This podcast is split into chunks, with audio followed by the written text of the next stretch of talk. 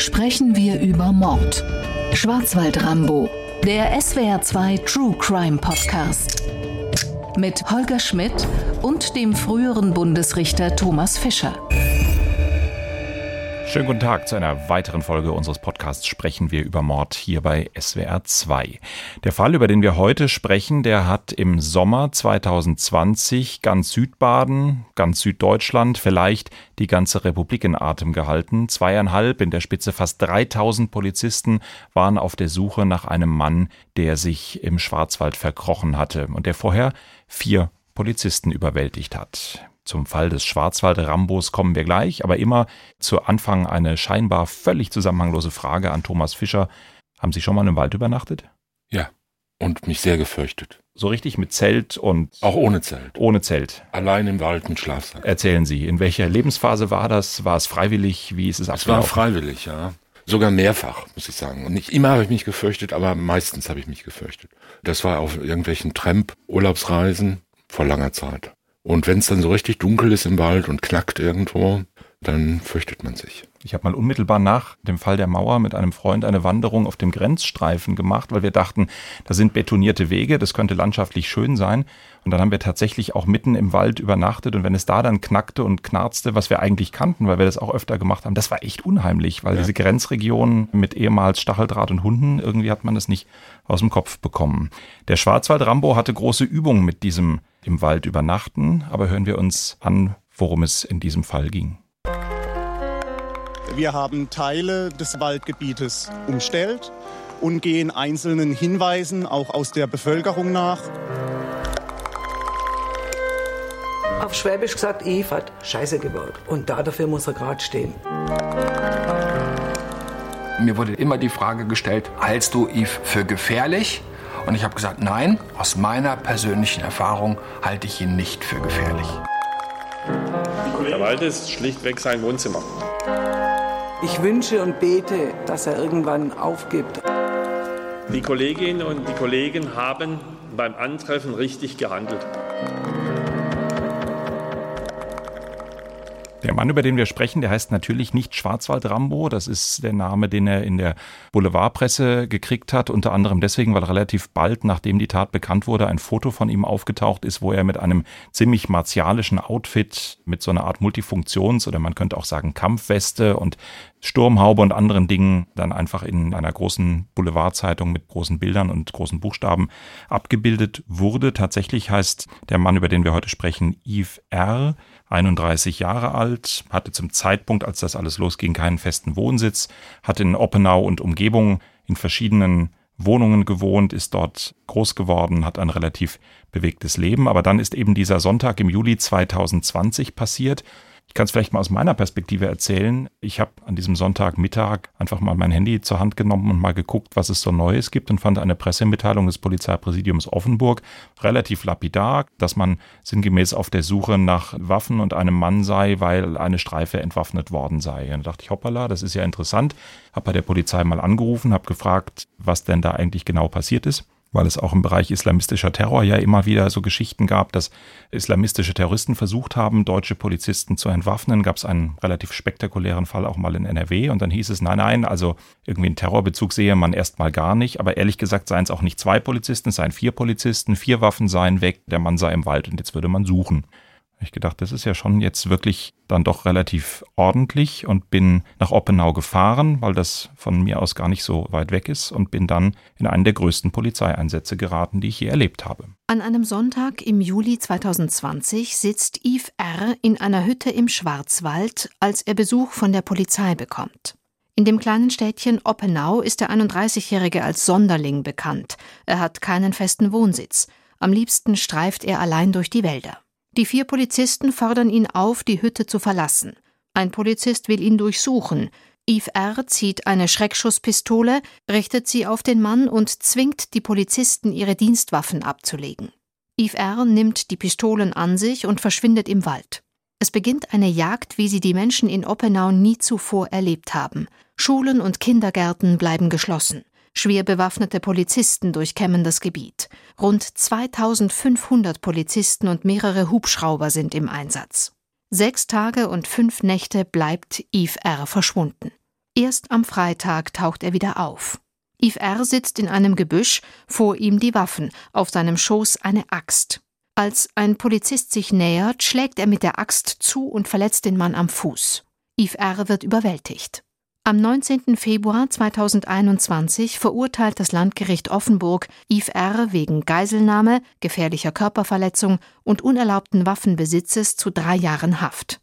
Die Verteidigung hat angekündigt, in Revision zu gehen. Thomas Fischer, zweieinhalb, fast 3000 Polizeibeamte auf der Suche nach einem Mann, der mit vier Waffen im Wald verschwunden ist. Jetzt mal ganz am Anfang, bevor wir uns die Einzelheiten angeguckt haben. Ist das verhältnismäßig? Tja, es ist jedenfalls, sagen wir mal, auffällig in mancherlei Hinsicht. Ob das verhältnismäßig ist, ist natürlich, da muss man ja schon eigentlich wieder in die Einzelheiten einsteigen. Insgesamt kann man sagen, vermutlich ist es schon mindestens eine Nummer zu groß. Das mag verschiedene Gründe haben. Einer der Gründe ist natürlich die spezielle Konstellation, dass die Polizei hier sozusagen als Opfer selbst betroffen war. Eine Frage der Ehre. Eine Frage der Ehre, so ist es. Eine andere Sache ist natürlich diese Konstellation wildes Tier im Wald unterwegs und das kennt man ja, seit die Menschen die Bären jagen und die Tiger, wo dann ganze Landstriche losziehen, um das Raubtier, das Untier zu finden und aufzuscheuchen. Und in diesem Fall ist es ein Wesen, was ja dann auch in der Boulevardberichterstattung fast die menschlichen Züge verloren hat und zum Waldmenschen und so eine Art Ungeheuer wird, was da im Wald lauert jetzt auch noch schwer bewaffnet mit unseren eigenen Waffen, also unseren in Anführungszeichen. Und das mobilisiert natürlich einiges an Verfolgungswillen und in diesem Fall halt auch 3000 Polizisten. Verfolgungswillen auf allen Seiten war mein Eindruck. Da ist auf der einen Seite die Polizei, die wirklich sehr, sehr starke Kräfte auffährt, weil sie natürlich sagt, wir wissen eigentlich überhaupt nicht, mit wem wir es da zu tun haben. Ganz am Anfang hatte man eine Gefährlichkeitsprognose, die ziemlich dramatisch war, weil man sich die Vorstrafen des Mannes angeguckt hat, festgestellt hat, dass er vor einigen Jahren mal eine Mitbewohnerin mit einer Armbrust lebensgefährlich verletzt hat, ihr in einer Auseinandersetzung mit einem Armbrustpfeil in die Brust geschossen hat und im damaligen Urteil steht sinngemäß drin, wenn er selber nicht sofort die Reue bekommen hätte und den Notarzt gerufen hätte, wäre die Frau verstorben. Also das ist so das, sagen wir mal, Gewaltpotenzial, von dem die Polizei ausgeht. Und dann natürlich der Punkt, dass ein Mann, egal wie er jetzt gestrickt sein mag, es geschafft hat, vier professionelle ausgebildete Polizisten zu entwaffnen. Das ist doch schon eigentlich für sich genommen erstaunlich, oder? Profi-Waffenträger gegen Waldläufer, Kräfteverhältnis 4 zu 1, es gewinnt der Waldläufer. Ja, wenn jetzt alle vier mit Knüppeln bewaffnet wären, würde man sich mehr wundern. Mit einer halbautomatischen Waffe natürlich kann man ja zwischen vier und 40 Leute beliebig in Schach halten, wie wir ja aus zahllosen Filmen kennen. In diesem Fall der Waldläufer, um das noch zu ergänzen, man hätte ja am liebsten gehabt, dass er in Fell gekleidet ist. Ja, in solchen Fußlappen herumläuft, ja, und mit solchen riesigen Keulen bewaffnet ist. Jetzt hat er das also so gemacht. Ich will das jetzt gar nicht ins Lächerliche ziehen, aber es hat schon was sehr Spektakuläres im äußeren Anschein. Und ob der die jetzt entwaffnet oder nicht, also Polizisten sind ja auch keine Rambos und die sind auch nicht dazu ausgebildet, jetzt bedingungslos auf jeden loszugehen und zu schießen, wenn sie einem Menschen im Wald begegnen, der da nicht sein dürfte oder in einer Hütte, in die er eingebrochen ist. Also, dass die sich da jetzt nicht auf eine Schießerei einlassen, kann man ihnen ja nicht vorwerfen. Und wenn vier Polizisten so eine Kontrolle machen und sagen, was suchen sie hier überhaupt, dass da plötzlich einer eine Waffe zieht und die bedroht, das kommt halt vor im Polizistenleben. Das ist in Anführungszeichen der Job. Und auch da kann man nur sagen, die haben sich vermutlich richtig verhalten. Warum sollen die da ihr Leben aufs Spiel setzen, um Hausfriedensbruch aufzuklären? Hm, ja, so hat es der Polizeipräsident von Offenburg, Reinhard Renter, auch immer wieder geschildert. Er hat sich sehr vor seine Beamten gestellt, hat gesagt, die haben sich optimal in der Situation verhalten. Da war eine Bedrohungssituation, aus der sind alle lebend und unverletzt rausgekommen. Insofern hätten die Beamten richtig gehandelt. Es hat inzwischen die erste Gerichtsverhandlung zu diesem Fall gegeben. Das Landgericht Offenburg hat sich mit dem Fall beschäftigt, hat auch das Urteil, wir haben es schon gehört, gesprochen, drei Jahre wegen einem minderschweren Fall der Geiselnahme und gefährlicher Körperverletzung und weiteren Delikten. Es ist allerdings eine Revision der Verteidigung schon angekündigt, die sieht die Geiselnahme nicht, da kommen wir sicher gleich drauf. Aber in dieser Verhandlung ist nochmal sehr sorgsam auseinandergenommen worden, was in dieser Waldhütte genau passiert ist. Und da haben wir also wohl folgende Konstellationen. Anwohner stellen fest, da ist jemand unerlaubt in dieser Hütte, nämlich eben Yves R. Die rufen die Polizei, auch nachdem sie Waffen gesehen haben. Der erste Streifenwagen kommt an, man fängt an mit Yves R. zu reden. Die ersten Beamten sehen auch, dass da Waffen, jetzt nicht unbedingt Schusswaffen, aber eben auch eine Armbrust und andere gefährliche Gegenstände eben in dieser Hütte liegen. Denen ist das alles so ein bisschen suspekt. Die holen eine zweite Streife dazu und am Ende stehen dann da vier Polizeibeamten, darunter eine Polizeibeamtin, die als Kommissaranwärterin relativ frisch in dem Streifendienst ist und diskutieren mit Yves R. darüber, dass er jetzt aus der Hütte rauskommen soll und dass er bitte alle Waffen abgeben soll. Yves R. tut das alles, kooperiert scheinbar, also es muss da mehrere Minuten relativ freundlich zwischen den vier Polizisten und Yves R. hin und her gegangen sein. Die müssen auch einiges an gefährlichen Werkzeugen aus der Hütte übergeben bekommen haben. Und dann spitzt sich das so ein bisschen zu, weil einer der Polizisten und Yves R. offenbar überhaupt keinen Draht zueinander kriegen. Yves R. beschreibt das dann im Prozess so, dass der also sehr aggressiv beziehungsweise arrogant ihm gegenüber getreten sei, ganz im Gegensatz zu den drei anderen Polizisten. Und zwischen diesem einen Polizisten und Yves R. eskaliert das Ganze so ein bisschen. Und als dieser eine Polizist dann auf ihn zugeht, weil er ihn durchsuchen will und Yves R. aber wohl schon gesagt hat, er lässt sich nicht durchsuchen, zieht er plötzlich eine weitere Waffe, von der die vier Polizisten bislang nichts gesehen hatten und bedroht diesen einen, ich sage jetzt mal ganz böse, Agropolizisten, also jedenfalls der, der so ein bisschen den scharfen Ton hatte. Und damit hatte jetzt keiner der vier Beamten gerechnet. Und jetzt haben wir eben eine Situation, dass dieser eine Polizist sich einer Waffe gegenüber sieht, weiß nicht, ist die echt, ist die nicht echt. Ich kann es vorwegnehmen, sie war nicht echt, aber das war, glaube ich, nicht zu erkennen in der Situation und fürchtet um sein Leben. Die anderen Polizisten erzählen auch, er hat Kinder, er hat Familie, um Gottes Willen tun sie dem Mann nichts. Und jetzt haben wir eben die Situation, über die dann vor Gericht gestritten wird wir haben es schon gehört, verurteilt wurde wegen Geiselnahme. Aber was ist das jetzt tatsächlich? Ist das eine Geiselnahme? Was brauchen wir für die Geiselnahme? Ist es eine Bedrohung, eine Nötigung? Zunächst wurde ja berichtet, das sei ein Raub oder eine schwere räuberische Erpressung, genauer gesagt, was ja fast dasselbe ist. Nur beim Raub nimmt der Täter weg und bei der Erpressung gibt das Opfer heraus. Und wenn das Herausgeben ohne Raubmittel, also ohne Gewalt oder Drohung mit gegenwärtiger Gefahr für Leib oder Leben ist, nennt man es einfach Erpressung. Und wenn es mit diesen Raubmitteln geschieht, nennt man es räuberische Erpressung. Und da wurde erst gesagt, er hat jetzt diese vier Waffen geraubt. Das würde voraussetzen, nach dem Tatbestand des Raubes und der räuberischen Erpressung, dass er diese Gegenstände, also diese vier Waffen, sich übergeben lässt, um sie sich rechtswidrig zuzueignen. Und dieses Zueignen, was jetzt dann durch Übergabe der Polizisten stattgefunden hat, das müsste darauf hinauslaufen, dass er das haben will, für sich haben will. Und das ist ungefähr dasselbe wie beim Diebstahl auch. Wenn man irgendeine Sache wegnimmt, um sie anschließend gleich in Müll zu werfen oder zu vernichten, dann ist es im Sinne des Gesetzes kein Zueignen, sondern es ist dann vielleicht Sachbeschädigung in der Regel. Also der Täter muss die Sache, die er wegnimmt oder sich geben lässt, mittels Drohung, in sein Vermögen hineinbringen. Jetzt spricht sehr viel dafür, dass dieser Angeklagte hier, der Beschuldigte, jetzt nicht vorhatte, sich mit Waffen zu versorgen und diese Waffen für sich zu behalten, sondern dass er einfach nur wollte, aus der Situation herauszukommen und dafür natürlich sinnvollerweise die Beamten entwaffnen musste und dann auch die Waffen nicht einfach liegen lassen konnte und dann weggehen, damit sie gleich wieder hinter ihm herschießen können, sondern er wollte die Waffen da aus dem Zugriffsbereich der Polizei herausbringen und das hat er auch gemacht. Also die Frage zunächst, wollte er sich die Waffen dazu eignen? Vermutlich nein. Er ist ja auch deswegen nicht verurteilt worden, obwohl, glaube ich, die Anklage so zunächst formuliert war. Dann ist die Frage, was hat er sonst gemacht? Er hat natürlich einen bedroht, das ist eine Bedrohung, und er hat die natürlich genötigt. Also er hat sie durch Drohung mit unmittelbarer Gefahr für Leib oder Leben dazu gebracht, die Waffen hinzulegen und sich zurückzuhalten können wir eigentlich auch klar feststellen, weil wir den Dialog kennen.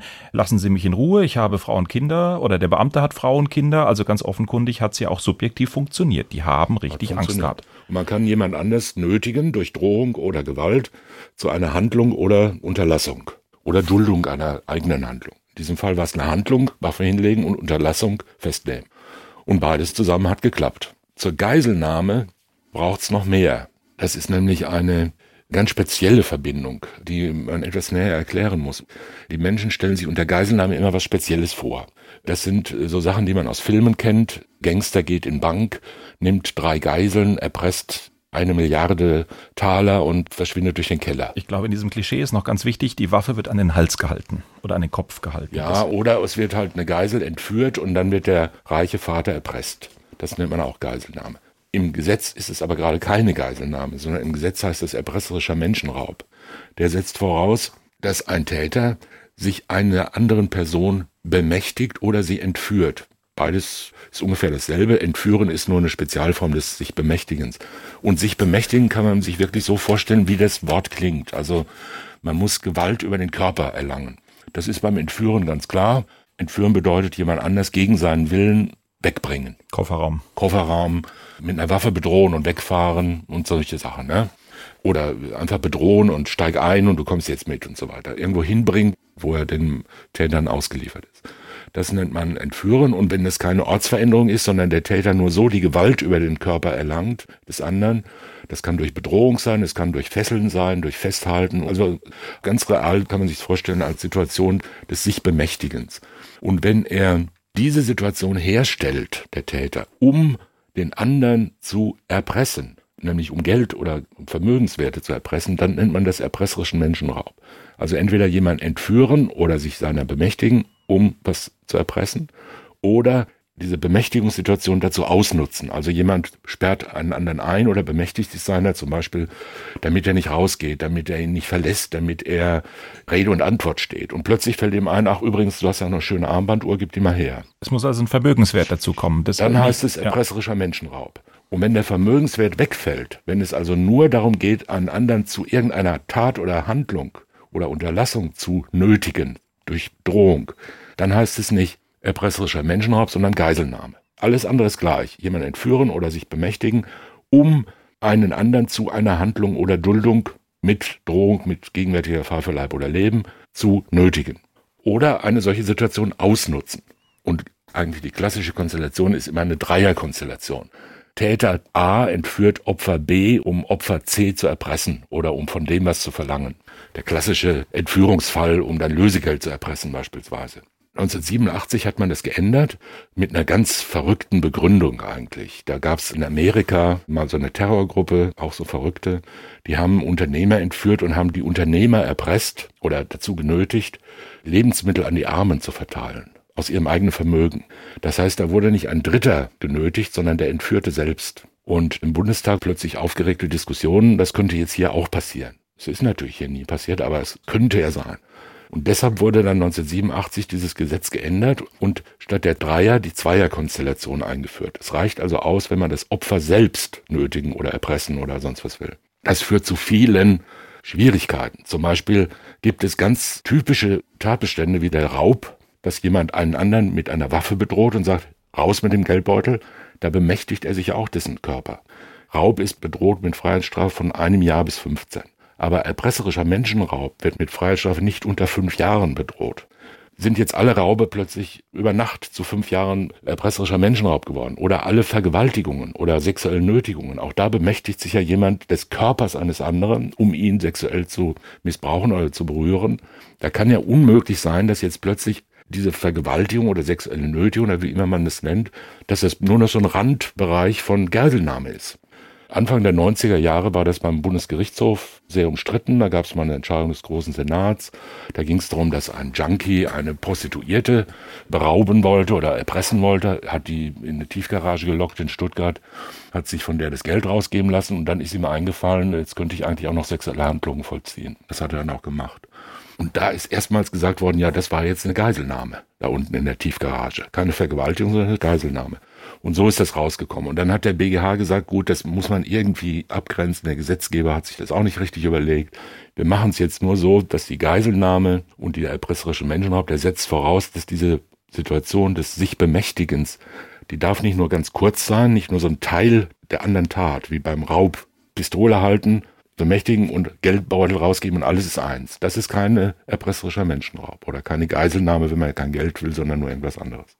Aber wenn diese Beherrschungssituation länger andauert und stabilisiert ist, Bundesgerichtshof nennt das stabilisierte Lage, dann kann es so sein. Und in diesem Fall ist die Frage gewesen, um jetzt zu unserem Oppenau-Fall zurückzukehren, hat der Täter, als er die Polizeibeamten bedrohte mit seiner Schreckschusswaffe, die die ja nicht erkannt haben, es war also eine Drohung mit gegenwärtiger Gefahr für Leib oder Leben, hat er jetzt sich derer bemächtigt und hat er eine stabilisierte Lage geschaffen, die ihm dann erlaubte, die dazu zu nötigen, nichts zu tun, damit er abhauen konnte. Jetzt haben Sie ja gerade schon gesagt, die darf nicht nur ganz kurz sein. Und da hat die Kammer in der mündlichen Urteilsbegründung, ich habe mir das angehört, der Vorsitzende viel Zeit darauf verwandt, wirklich nochmal zu sagen, ja, das war kurz, aber es war lang genug und es war eine stabilisierte Lage, auch wenn das vielleicht nur eine Frage von Momenten war, bis die vier Beamten sich entschieden hatten, gut, wir ziehen jetzt ab, wir machen das Was ist jetzt lang, was ist jetzt kurz?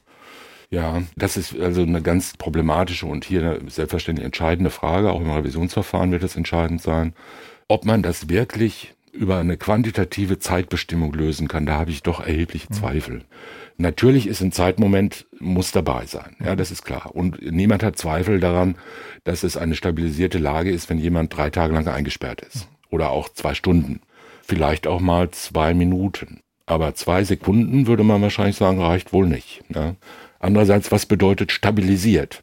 Das heißt, es darf nicht noch ein Kampfgeschehen sein, beispielsweise. Die Sache muss halbwegs geklärt sein. Beide Seiten müssen sagen, okay, jetzt bin ich in der Gewalt dieses Menschen. Hier stehen wir nun, was nun? Ja, also. so ist es. Ne? Also das haben wir nun mal und jetzt geht's weiter. Ne? Um das abzugrenzen, man muss mal schauen, was will der jetzt? Der will, dass die nichts tun. Das ist also eine Situation der Nötigung. Ja, der will, stellt euch dahin, rührt keinen Finger, lasst mich gehen. Das ist das, was er will. Anders kommt er da überhaupt nicht raus. Also wie sollte das gehen? Theoretisch muss man ja sagen, man müsste doch dem Täter die Gelegenheit geben, jetzt keine Geiselnahme zu äh, begehen, sondern nur eine ganz schlichte Nötigung. Mhm. Ja, jemand will aus dem Zimmer rausgehen, der andere sagt, du gehst hier nicht raus, kommt ja vor, zum Beispiel in Partnerschaftskonflikten, gewalttätigen, dann sagt der doch, das wollen wir doch mal sehen. Greift in seine Schublade, zieht eine bislang unbekannte Waffe hervor, was weiß ich was, Pfefferspray, richtet die auf den anderen und sagt, geh zur Seite, mach die Tür frei. Stell dich da in die Ecke, der stellt sie in die Ecke und das zunächst genötigte Opfer äh, geht raus. Das ist keine Geiselnahme, finde ich. Das ist ein klarer Fall von Nötigung. In diesem Fall vielleicht auch gerechtfertigte Nötigung, weil er muss ja rausgehen dürfen. Das heißt, diese Stabilisierung ist praktisch ein notwendiger Teil des Nötigungstatbestandes. Ohne dass diese Lage irgendwie stabilisiert ist, kann überhaupt nichts weiter passieren. Der Täter kann gar nicht erreichen, was er will. Insoweit halte ich das wirklich für sehr zweifelhaft, um das mal so zu sagen. Ja, die Sache ist ja noch nicht entschieden, höchstrichterlich. Also in diesem Fall ist nicht rechtskräftig, deshalb soll man sich da zurückhalten. Ich will jetzt nicht schon schlauer tun, als ich bin. Zweifelhaft, ob es eine Geiselnahme ist. Die Verteidiger sagen, das ist keine Geiselnahme. Das soll bitte der BGH klären. Das ist genau der Punkt, an dem sie mit ihrer Revision einsetzen. Der Vorsitzende hat in seiner Urteilsbegründung gesagt, dass es ja natürlich noch weitere Faktoren gibt, die man berücksichtigen muss. Und natürlich, dass man bei einer Geiselnahme, so wie Sie es auch eben schon gesagt haben, vielleicht eher das Bild hat, da verschwindet jemand mit dem Opfer irgendwie Stunden oder Tage lang im Wald oder irgendwie so. Und hier sei die Situation sicher anders gewesen. Aber er hat auch nochmal darauf abgestellt, dass hier ja auch auf Seiten der Genötigten, Bedrohten, Geiselgenommenen, wie auch immer, dass das ja Profis waren, dass das Polizisten waren und dass das sicher die ganze Situation in vielerlei Hinsicht nochmal anders beeinflusst hat. Übrigens am Ende auch in der Strafzumessung zugunsten des Täters, weil der Vorsitzende gesagt hat, bei dem, was man den Opfern antut, muss man jetzt auch Rechnung tragen, dass man es mit ausgebildeten Polizisten zu tun hat, die sicher gegenüber einer gezogenen Waffe jetzt vielleicht weniger traumatisiert werden, im Grundsatz, als dass ein Bürger wäre, der noch nie im Leben in den Lauf einer Waffe geguckt hat oder überhaupt keinen Kontakt mit Waffen hat. Ich hoffe, dass die meisten Polizisten die Situation nicht kennen, dass man eine Waffe auf sie richtet in der Praxis. Aber das alles sei zu berücksichtigen. Gleichwohl, er sah die Geiselnahme gegeben und kommt dann trotzdem in der Gesamtabwägung zu einem für mich erstaunlich geringen Urteil, eben minder schwerer Fall, drei Jahre, eingepreist schon eine gefährliche Körperverletzung, eine Vorgeschichte des Täters mit wirklich äh, schweren Vorstrafen auch. Dachte ich so für mich, jetzt unabhängig, ob man die Geiselnahmen sieht oder nicht, drei Jahre ganz schön Glück gehabt bei dem Geschehen. Ja, na gut, ich weiß, was Sie meinen. Ich sehe es ein bisschen tendenziell anders. Also mit den schweren Vorstrafen würde ich etwas relativieren. Der Mann war 31, als diese Tat passiert ist, glaube ich. Und die Vortat, wegen der er wegen gefährlicher Körperverletzung bestraft wurde, war als Jugendlicher. Muss also mindestens 15 Jahre her gewesen sein oder wie viel? 13 Jahre. Ja.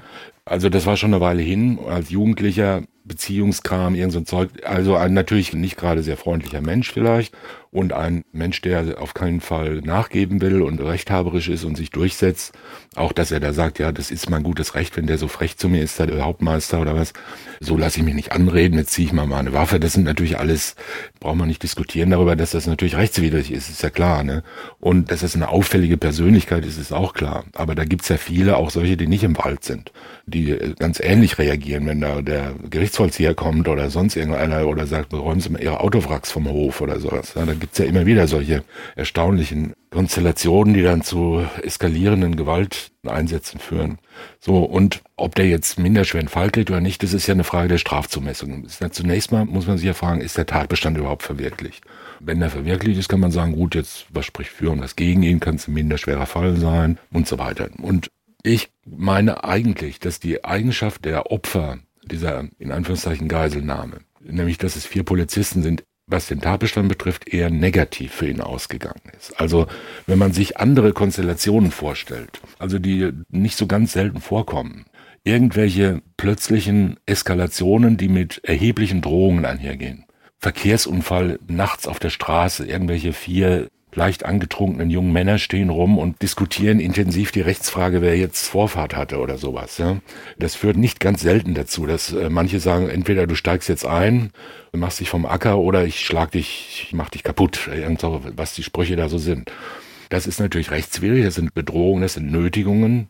Aber kommt man da wirklich auf die Idee zu sagen, der, der gezwungen wurde, in sein Auto einzusteigen, der ist Opfer einer Geiselnahme mit fünf Jahren Mindeststrafe, also fünf bis 15 Jahren. Das bedeutet, die Mindeststrafe gibt's ja auch praktisch nie. Ja, Kriegt einer, der sagt, entweder du steigst jetzt ein oder ich stech dich ins Bein oder sowas, kriegt der jetzt acht Jahre dafür würde man wahrscheinlich nicht, nicht drauf kommen. Ja. Und warum das jetzt so sein sollte, weil das Polizisten sind, leuchtet mir spontan nicht ein. Also ich war nicht dabei, ich habe das Verfahren nicht gesehen, habe die Zeugen nicht gehört. Trotzdem würde ich so spontan aus der Intuition heraus eher sagen, das spricht mir doch sehr für eine Nötigung, und zwar eine relativ massive Nötigung und nicht sehr viel für eine stabilisierte Lage und eine Geiselnahme. Also, wir stellen fest, bei der Geiselnahme machen wir ein großes Fragezeichen dran. Die Staatsanwaltschaft ist damals in der Situation im Sommer 2020 mit der besonders schweren räuberischen Erpressung losmarschiert. Auch ein eher sehr, sehr stark strafbewährtes Delikt. Wir müssen noch reden über die Zahl der Polizisten, die im Einsatz waren. Also haben wir doch sowas wie eine Grundhypothese, weil es hier um vier Polizisten geht, weil das Ganze hier so eskalierte, ist möglicherweise das eine oder andere überzogen worden. Oder bin ich jetzt zu vorschnell. Nein, wobei natürlich der Ansatz mit der schweren räuberischen Erpressung, der liegt ja nicht fern. Da kann man schon drauf kommen, weil vorher sind vier Waffen da und hinterher sind sie weg. Und die sind erpresst worden natürlich, also die sind durch Drohung herausverlangt worden. Und das ist jedenfalls der richtige Ansatz. Und dass die Anklage so erhoben worden ist, da spricht ja nichts dagegen. Es hat sich offenbar in der Hauptverhandlung herausgestellt, dass er keine Zueignungsabsicht hatte und dass er das seinem Vermögen nicht einverleiben wollte, wie es immer so schön heißt.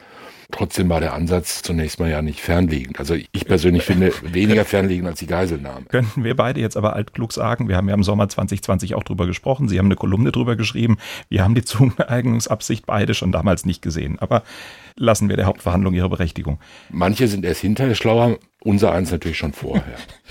Hören wir uns doch nochmal an, in welcher Dimension damals der Polizeieinsatz abgelaufen ist. Ich habe einen O-Ton aus einer Pressekonferenz damals im Laufe der Lage vom Polizeipräsidenten von Offenburg, Reinhard Renter. Er gibt so etwas wie einen Arbeitsnachweis seiner Polizisten. Aktuell laufen weiterhin die Maßnahmen, die ich Ihnen letztes Mal vorgestellt habe. Wir haben zwischenzeitlich 14 Waldhütten durchsucht, wir haben Erdlöcher durchsucht und die Raumschutzmaßnahmen in Obenau laufen auch noch. Wir haben insgesamt 300 Hinweise erhalten wir haben Befragungen im Umfeld durchgeführt. Wir haben Kontaktpersonen aufgesucht. Wir haben das Hinweistelefon eingerichtet. Wir haben Durchsuchungen von Wohnhäusern, wo entsprechende Hinweise waren, durchsucht. Wir haben den Wald in großen Teilen durchsucht. Wir haben ein Bürgerbüro eingerichtet. Und wir haben Warnhinweise gegeben, vor allen Dingen auch Verhaltenshinweise für die Geschäfte hier in Oppenau. Wenn ich jetzt gehässig wäre, was mir ja fern ist, würde ich sagen, das ist ziemlich viel Aufwand für vier verschwundene Polizeiwaffen, wenn man sich anguckt, wie relativ wenig Aufwand für zehntausende Schuss verschwundene Munition bei der Bundeswehr und Waffen dort so betrieben wird, oder? In der Tat, natürlich. Kein Fall ist wie der andere. In diesem Fall hat man leibhaftig gesehen, wie der Rambo die Waffen in den Wald verbrachte und hat es gesehen, während die bei der Bundeswehr oder sonst an anderen Stellen Heimlich des Staatsapparats ja einfach mal so sich in Luft auflösen von einer Zählung zur nächsten. Trotzdem ist es so, da könnte man ja auch bei allen mal durchsuchen oder eine riesen Aktion starten. Und das wird da nicht gemacht. Also wir sind jetzt natürlich wieder hier bei der großen Jagd nach dem Untier im Wald. Und jetzt müssen Frauen und Kinder beschützt werden. Die Männer stellen sich im Kreis drumherum wie die Büffel und durchsuchen den Wald und die Erdlöcher. ohne dass ich jetzt irgendeinen Beamten in diesem Einsatz mit einem Büffel vergleichen möchte, möchte ich schildern, was ich damals erlebt habe. Tatsächlich, es gibt vor Oppenau einen Sportplatz. Dort hatte die Polizei für die Fahndungs- und Suchmaßnahmen quasi ihr Hauptquartier aufgeschlagen. Einsatzleitung war wohl in Offenburg im Polizeipräsidium, aber ganz viele der Kräfte waren eben auf diesem Sportplatz und das war, jetzt ganz positiv gesprochen, wirklich eindrucksvoll, was da innerhalb weniger Stunden hochgezogen worden ist. Ich bin da zwei oder drei Stunden nach der ersten Meldung, die es von der Polizei dazu gab, war ich in Oppenau und dann konnte man wirklich zugucken, wie im Zehn-Minuten-Takt die Kräfte dort aufwuchsen. So wirklich so alles, was man sich irgendwie vorstellen kann, was die baden-württembergische Polizei zu bieten hat, da Stück für Stück vorfuhr an Mannschaftswagen, Spezialfahrzeugen, an SEK-Fahrzeugen. Ich habe dann hinterher den Eindruck gehabt, dass das Spezialeinsatzkommando aus Göppingen erstmal mit Hubschrauberflügen tatsächlich geschattelt wurde, da auf den Sportplatz die Fahrzeuge dann im Laufe der nächsten Stunden nachgezogen worden sind. Irgendwann sind sogar mehrere Hubschrauber auf dem Fußballplatz in Oppenau gestanden. Irgendwann kam ein Tankwagen für die Hubschrauber. Das war mir bis dahin neu, dass es ein Spezialfahrzeug bei der Polizei gibt, das Hubschrauberkraftstoff als äh, wirklich kleiner Tankwagen mit dem Aufschrift Polizei. Alles, wirklich alles war da. Irgendwann kamen die Catering-Fahrzeuge mit den belegten Brötchen.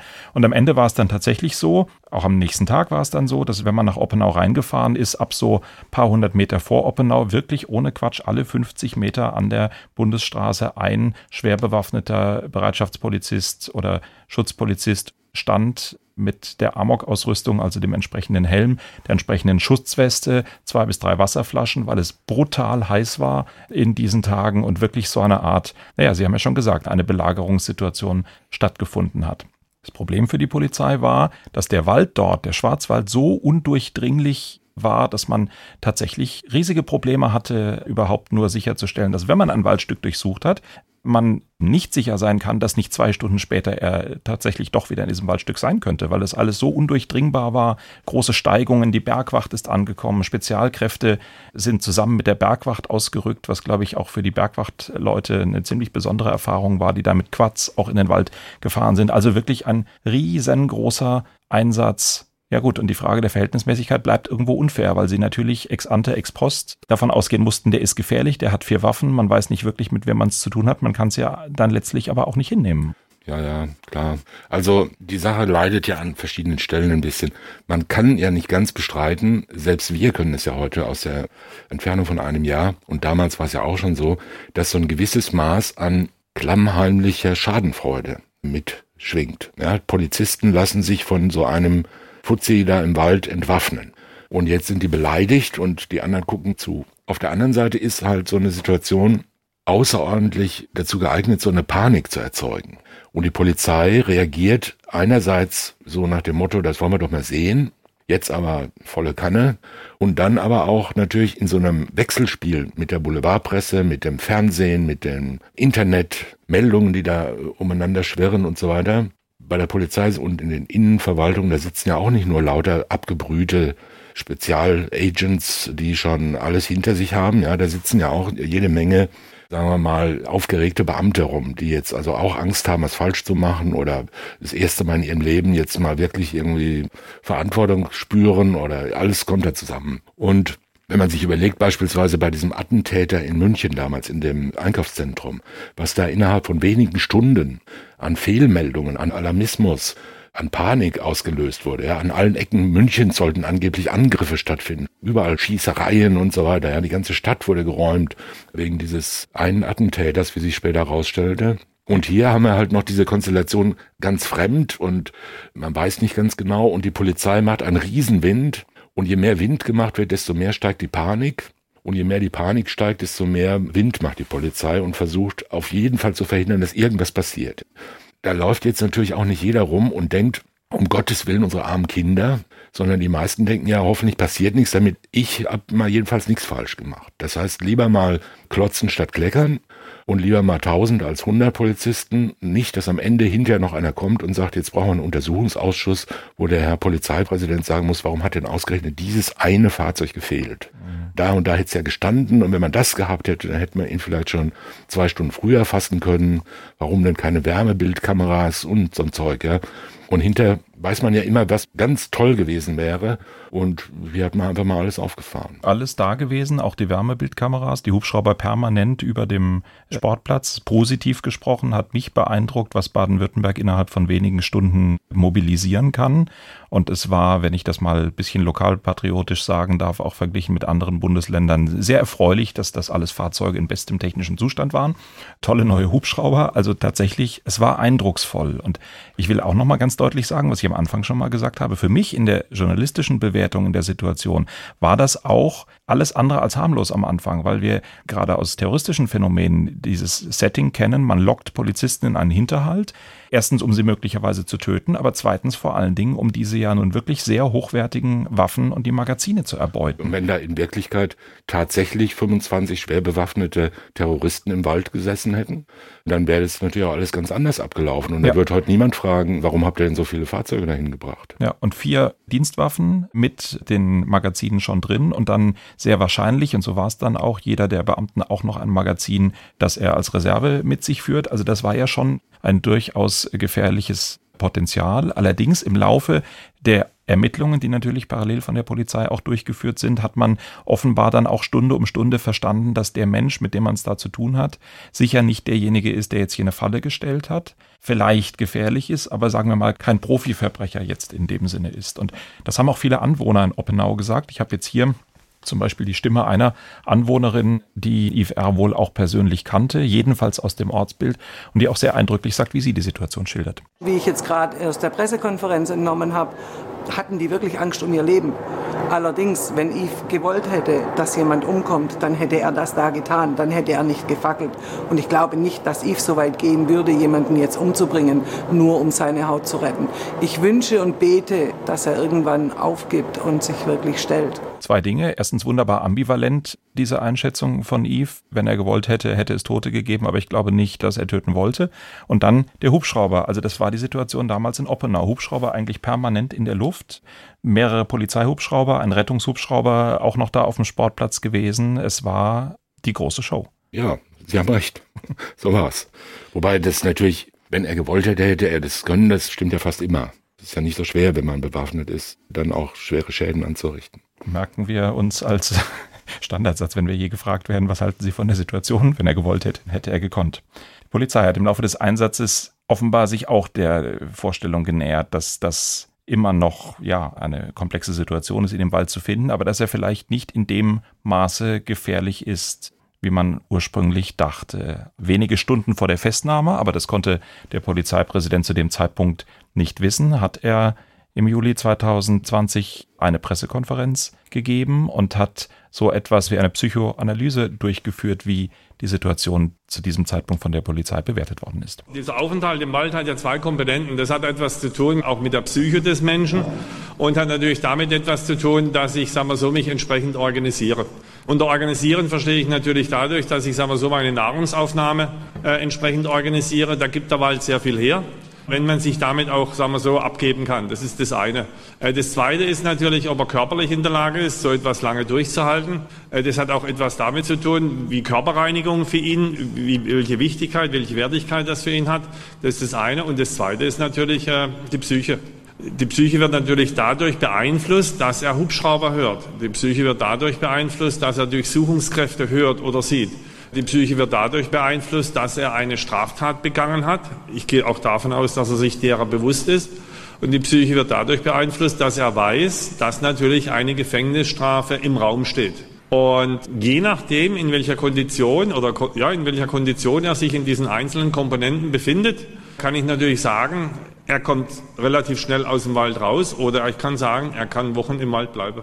Thomas Fischer lacht. Ich hatte in dieser Situation bei der Pressekonferenz, ich habe jetzt auch im Nachhinein beim Anhören immer noch so ein bisschen den Eindruck, der Polizeipräsident vertritt hier mit Vehemenz etwas, was ihm seine Berater gesagt haben, aber was ihm so ein bisschen als eigene Haltung doch ein bisschen fremd ist, dieses ganze Psychologische, oder? Ja, also ich meine, er vertritt ja eigentlich gar nichts. Er sagt halt nichts Genaues, weiß man nicht, kann so sein, kann auch anders sein.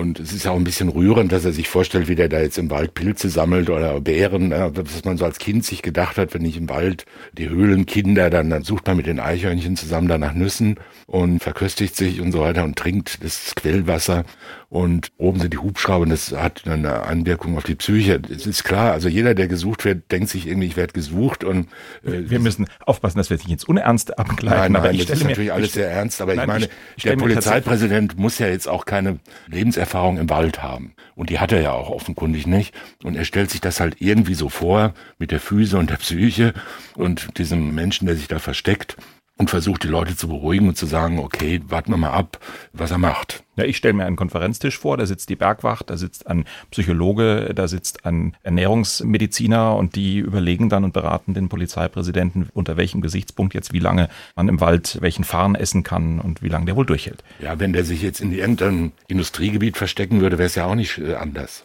Da würde man halt sagen, ja gut, wo kann er einbrechen und, und Ich habe den Eindruck, dem einen oder anderen verantwortlichen Beamten da wäre das Industriegebiet wesentlich lieber gewesen. Da hätte klar. man der mehr Wald Erfahrung ist, gehabt. Der Wald ist eine fremde, seltsame Welt mit lauter Schreckensgestalten und da. Und das hat man, man, nicht oft. Das und hat man einen, oft. Einen, einen Fliehenden in einem Industriegebiet suchen, den Hubschrauber dazu holen, ein gewisses Konzept abzuarbeiten, das kann man. Und im Wald sucht man eher alle paar Jahrzehnte mal irgendjemand. Jedenfalls in dieser Phase des Einsatzes und die Beteiligten konnten nicht wissen, dass die Festnahme tatsächlich nur zwei Stunden entfernt ist. Aber zu dieser Zeitpunkt des Einsatzes hatte man noch eine andere äh, Vorstellung. Man hatte nämlich die Vorstellung, dass man jetzt mit einer gefühlvollen Ansprache den Täter vielleicht zur Aufgabe bewegen könnte, falls er denn überhaupt verfolgt, was über ihn berichtet wird. Sie hören nun den Polizeipräsidenten des Polizeipräsidiums Offenburg in der Rolle des psychologisch einfühlsamen Überzeugers. Eine unserer neuen Verhandlungskomponente in diesem Sinne ist das Kooperationsangebot, das ich ihm heute machen möchte. Wir können nach wie vor nur Vermutungen anstellen und auf den Rat von Experten zurückgreifen, um zu erahnen, in welch emotionalem Zustand sich Yves Rausch derzeit befindet. Deshalb bitte ich ihn inständig, mit uns Kontakt aufzunehmen. Sollte er noch über Kommunikationsmittel verfügen, uns anrufen oder über die Familie oder über Freunde mit uns Kontakt aufnehmen. Natürlich unbewaffnet. Wir sind nicht auf Konfrontation aus. Wir wollen alle, und das ist mir besonders wichtig, für alle Beteiligten eine gesunde Lösung. Wir sind nicht auf Konfrontation aus, sagt der Dienstherr über in dem Augenblick zweieinhalbtausend Polizisten und Spezialeinsatzkräfte. Mir ist aufgefallen, es ist für eine persönliche Ansprache erstaunlich unpersönlich, oder? Macht man das so? Hätte man nicht sagen sollen, hallo Herr Yves, ich bin hier der Polizeipräsident, rufen Sie mich doch mal an. Stattdessen alles in der dritten Person, alles so indirekt. Ist das eine Taktik, die ich nicht verstehe oder ist das sehr unpersönlich? Ich glaube, man versteht da alles. Im Grunde genommen hält er da ja so eine Ansprache an einen bewaffneten Geiselnehmer, der in der Bank ist oder sonst irgendwo und mit dem man telefoniert. Ne? Und dem sagt man, jetzt kommen Sie unbewaffnet raus, wir wollen nicht, dass noch mehr passiert und jeder hat noch eine Chance und so weiter und so fort. Also Sie machen ihm ein Angebot auf Kooperation. Ich würde das jetzt nicht Verhandlungsansatz nennen, das ist vielleicht ein bisschen ein falscher Begriff, aber es ist ja nicht fernliegend, denn zu sagen, wir schlagen Ihnen mal vor, Sie geben einfach auf.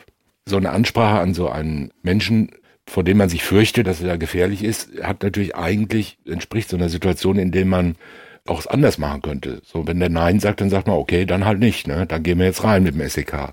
Aber wenn der gar nicht da ist, sondern im Schwarzwald irgendwo, ist natürlich ein bisschen, wie soll ich sagen, fraglich, ob das so sinnvoll ist, jetzt in den Schwarzwald zu rufen, komm raus, ne? wir geben auf.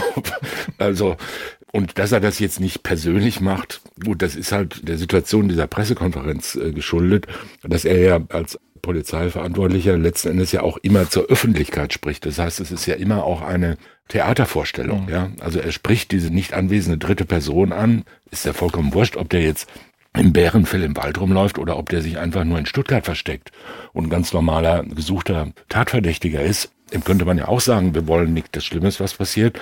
Kommen Sie am besten einfach mal zur nächsten Polizeiwache, unbewaffnet, und wir bieten Ihnen diese Kooperation an. Sie können kommen, dann nehmen wir Sie fest. Und es gilt ja für jeden Beschuldigten. Man könnte jetzt sagen, okay, man weiß nicht, in welcher Situation er sich befindet. Das zeigt ja alles, dass die wirklich diesen Beschuldigten in dem Fall wirklich zu allem für fähig hielten. Die haben gar nicht gewusst, was der macht ob der jetzt losgeht und einsame Bauernhöfe überfällt oder alte Bäuerinnen verschleppt oder, also das war ja alles ganz furchtbar und soweit kann man sich das erklären. Große Aufregung, ja, so war's. Was wir Journalisten nicht mitbekommen haben auf der Pressekonferenz, ist, dass während der Pressekonferenz Polizeipräsident Renter den Hinweis bekommen hat, es tut sich was. Es hat einen Hinweis gegeben und dieser Hinweis war sehr ernst zu nehmen. Wenige hundert Meter entfernt von dem Sammelplatz der Polizei am Sportplatz in Oppenau hatte ein Briefträger, aber auch Anwohner dann Yves R. erkannt, gesehen, die Polizei gerufen. Man hat Kräfte hingeschickt, das alles ist vorbereitet worden, das alles lief, während die Pressekonferenz lief. Aber natürlich hat die Polizei da Pokerface gemacht. Wir sind alle nach Hause gefahren und zwei Stunden später kam dann die Meldung, er ist gefasst. Und das ist durchaus auch nicht undramatisch abgelaufen. Er saß wohl im Wald, als die ersten Polizeikräfte kamen. Dann kamen Spezialeinheiten dazu, die gesagt haben, wir machen jetzt die Festnahme. Yves hatte auf seinem Schoß seine Axt liegen, hatte auch die Waffen, die Polizeiwaffen sichtbar für die Spezialkräfte da liegen und man hat darüber geredet, dass er doch jetzt bitte aufgeben und sich festnehmen lassen soll. Er hat dann den vermutlich auch wenig begeisterungsfähigen Satz für die Polizei gesagt, ein Germane stirbt mit der Axt in der Hand. Hätte ich jetzt vermutlich auch nicht so lustig gefunden. Man sagt, du sollst doch aufgeben und er redet hier vom Sterben und hat da die Waffen und die Axt. Und dann hat man eben versucht, ihn zu überwältigen, nachdem das dann nicht weiterging und nachdem auch die Polizisten wohl den Eindruck hatten, Kommunikation auf einem rationalen Niveau klappt jetzt hier nicht. Und man hat ihn mit einem Taser, also mit so einer Elektroschockwaffe beschossen. Das hat aber Yves wohl nicht in dem Maße umgehauen, wie die Beamten das angenommen haben. Er hat dann mit seiner Axt nochmal ausgeholt und hat einem SEK-Beamten ins Bein geschlagen, hat ihn durchaus so schwer verletzt, dass er nach längeren Krankenhausaufenthalten bis heute, bis zum Zeitpunkt unserer Produktion auf jeden Fall, dienstunfähig ist. Und eine Hubschrauberaufnahme von dieser Festnahme, die auch in der Verhandlung eine Rolle gespielt hat, sagt auch, dieser Schlag war jetzt nicht irgendwie affektiv oder so, sondern der hat ganz gezielt nach dem Beamten geschlagen. Das ist dann die gefährliche Körperverletzung, über die wir im Urteil gesprochen haben. Das ist dann für sich genommen doch aber auch nochmal tatsächlich eine weitere schwere Straftat. Natürlich, das war eine neue Tat. Die steht in sogenannter Tatmehrheit, war ein ganz neuer Tatentschluss, neue Situation. Und es war eine gefährliche Körperverletzung, weil eine Axt natürlich ein sogenanntes gefährliches Werkzeug ist welche Rolle spielt auf der anderen Seite, dass man es beim Opfer, bei einem hochspezialisierten Polizisten mit eigentlich auch einer sehr guten Ausrüstung zu tun hat? Ist das in irgendeiner Form schuldmindernd für den Täter? Nein, es ist das Opfer, das er sich ausgesucht hat. Natürlich, man muss als Polizist, ist man nicht verpflichtet, mehr Verletzungen hinzunehmen als jeder andere Bürger auch. Der Job ist gefährlich und dafür ist man ausgebildet, aber man ist natürlich nicht von vornherein geschützt dagegen, Opfer einer solchen Gewalthandlung zu werden, wenn sie ihm durcheinander oder so passiert. Man weiß nicht ganz genau, wie der Zugriff da erfolgt ist, ob er im Sitzen noch geschlagen hat oder aufgestanden ist und dann, man weiß es nicht. Jedenfalls hat er den Fuß getroffen und ob er jetzt gesagt hat, dem hacke ich jetzt in den Fuß oder ob er halt irgendwie nach dem geschlagen hat, hat gesagt, egal wo ich jetzt treffe. Gezielt geschlagen, sagt der Vorsitzende. Ist ja egal, ja, das ist letztendlich wurscht. Er hat jedenfalls so geschlagen, dass er eine Verletzung in Kauf nahm und das reicht ja aus. Dass die jetzt so schwer verlief, das weiß man im Einzelnen nicht vorher, aber wenn man mit einem so gefährlichen Gegenstand auf einen Menschen losgeht, ist man dafür natürlich auch verantwortlich. Da kann man nicht sagen, ja gut, ich wollte jetzt nur den Zeh treffen und nicht die Sehne. Insoweit ist das richtig abgeurteilt worden natürlich. Aber eine tragische Situation. Ein im Grunde gestellter Täter, Spezialkräfte, die eigentlich darauf trainiert sind, genau diese Situation zu bewältigen, dass das dann mit der Verletzung des Polizeibeamten so endet und ihn auch so schwer handicapt, das ist wirklich tragisch. Ja, ob da beim Zugriff irgendein Fehler gemacht wurde, das kann ich nicht beurteilen. Mag sein, kann aber auch nicht sein. Ja, also die werden den auch irgendwie bedroht haben. Die haben ja sicherlich dann nicht mit den Händen in den Taschen dagestanden, haben mit ihm freundlich geplaudert. Er sagt, der Germane stirbt mit der Waffe in der Hand. Großes Gerede und dann nähern die sich und plötzlich tickt er nochmal aus und schlägt mit dem Ding um sich wenn er es geahnt hätte, der Beamte, wäre er natürlich nicht so nah hingegangen, ist klar. Ne? Dafür ist er zu Recht bestraft worden. Absolut. Eine Geschichte hat in dem Urteil noch eine Rolle gespielt, nach der würde ich Sie gerne noch fragen. Der Vorsitzende hat gesagt, zugunsten des Angeklagten spreche durchaus, dass er nach dieser ganzen verworrenen Zeit, die er vor der Tat hatte, mit Wohnungslosigkeit, mit Arbeitslosigkeit, alles, was da vorher vor der Tat gelaufen ist, dass es jetzt in der Haft ja so sei, dass er offenbar dabei sei, sein Leben zu sortieren und dazu würde gehören, dass er eine neue Lebensgefährtin habe. Das hat sich im Laufe des Prozesses auch schon angedeutet. Die junge Dame hat auch ausgesagt im Verfahren und es wurde deutlich, das ist eine Frau, die er vor der Festnahme nicht kannte, die ihm in die Haft geschrieben hat, die eine Brieffreundschaft quasi in der Haft aufgebaut haben und die ihn dann auch in der Haft das ein oder andere Mal besucht hat. Ich will da jetzt überhaupt nicht in die Privatsphäre des Angeklagten eindringen. Ich will nur grundsätzlich fragen, Beziehungen zu Häftlingen, Menschen, die in die Haft an einen Unbekannten schreiben, das ist ja nicht ungewöhnlich, aber kann denn das ernsthaft jetzt für einen Vorsitzenden grundsätzlich gesprochen eine Motivation sein zu sagen, der ist auf einem richtigen Weg, wenn es quasi um eine Beziehung geht, die, ja, wie soll ich sagen, eigentlich auf gar keiner realen Grundlage basierend eine Chance hatte, irgendwie stabilisierend zu sein? Naja, im Grundsatz ja, im Grundsatz ist alles möglich. Also manche fangen in der Haft ein Fernstudium der Philosophie an, manche neue Liebesleben und solche Beziehungsanbahnungen über Internet oder über irgendwelche Anzeigen die sind relativ häufig. Und es gibt natürlich auch speziell Menschen, die sich entweder ganz allgemein für jemanden als Partner interessieren, der in so einer Situation ist. Das hat solche Hilfe-Gesichtspunkte und Betreuungsgesichtspunkte und so weiter. Also jemand, der ganz von einem abhängig ist.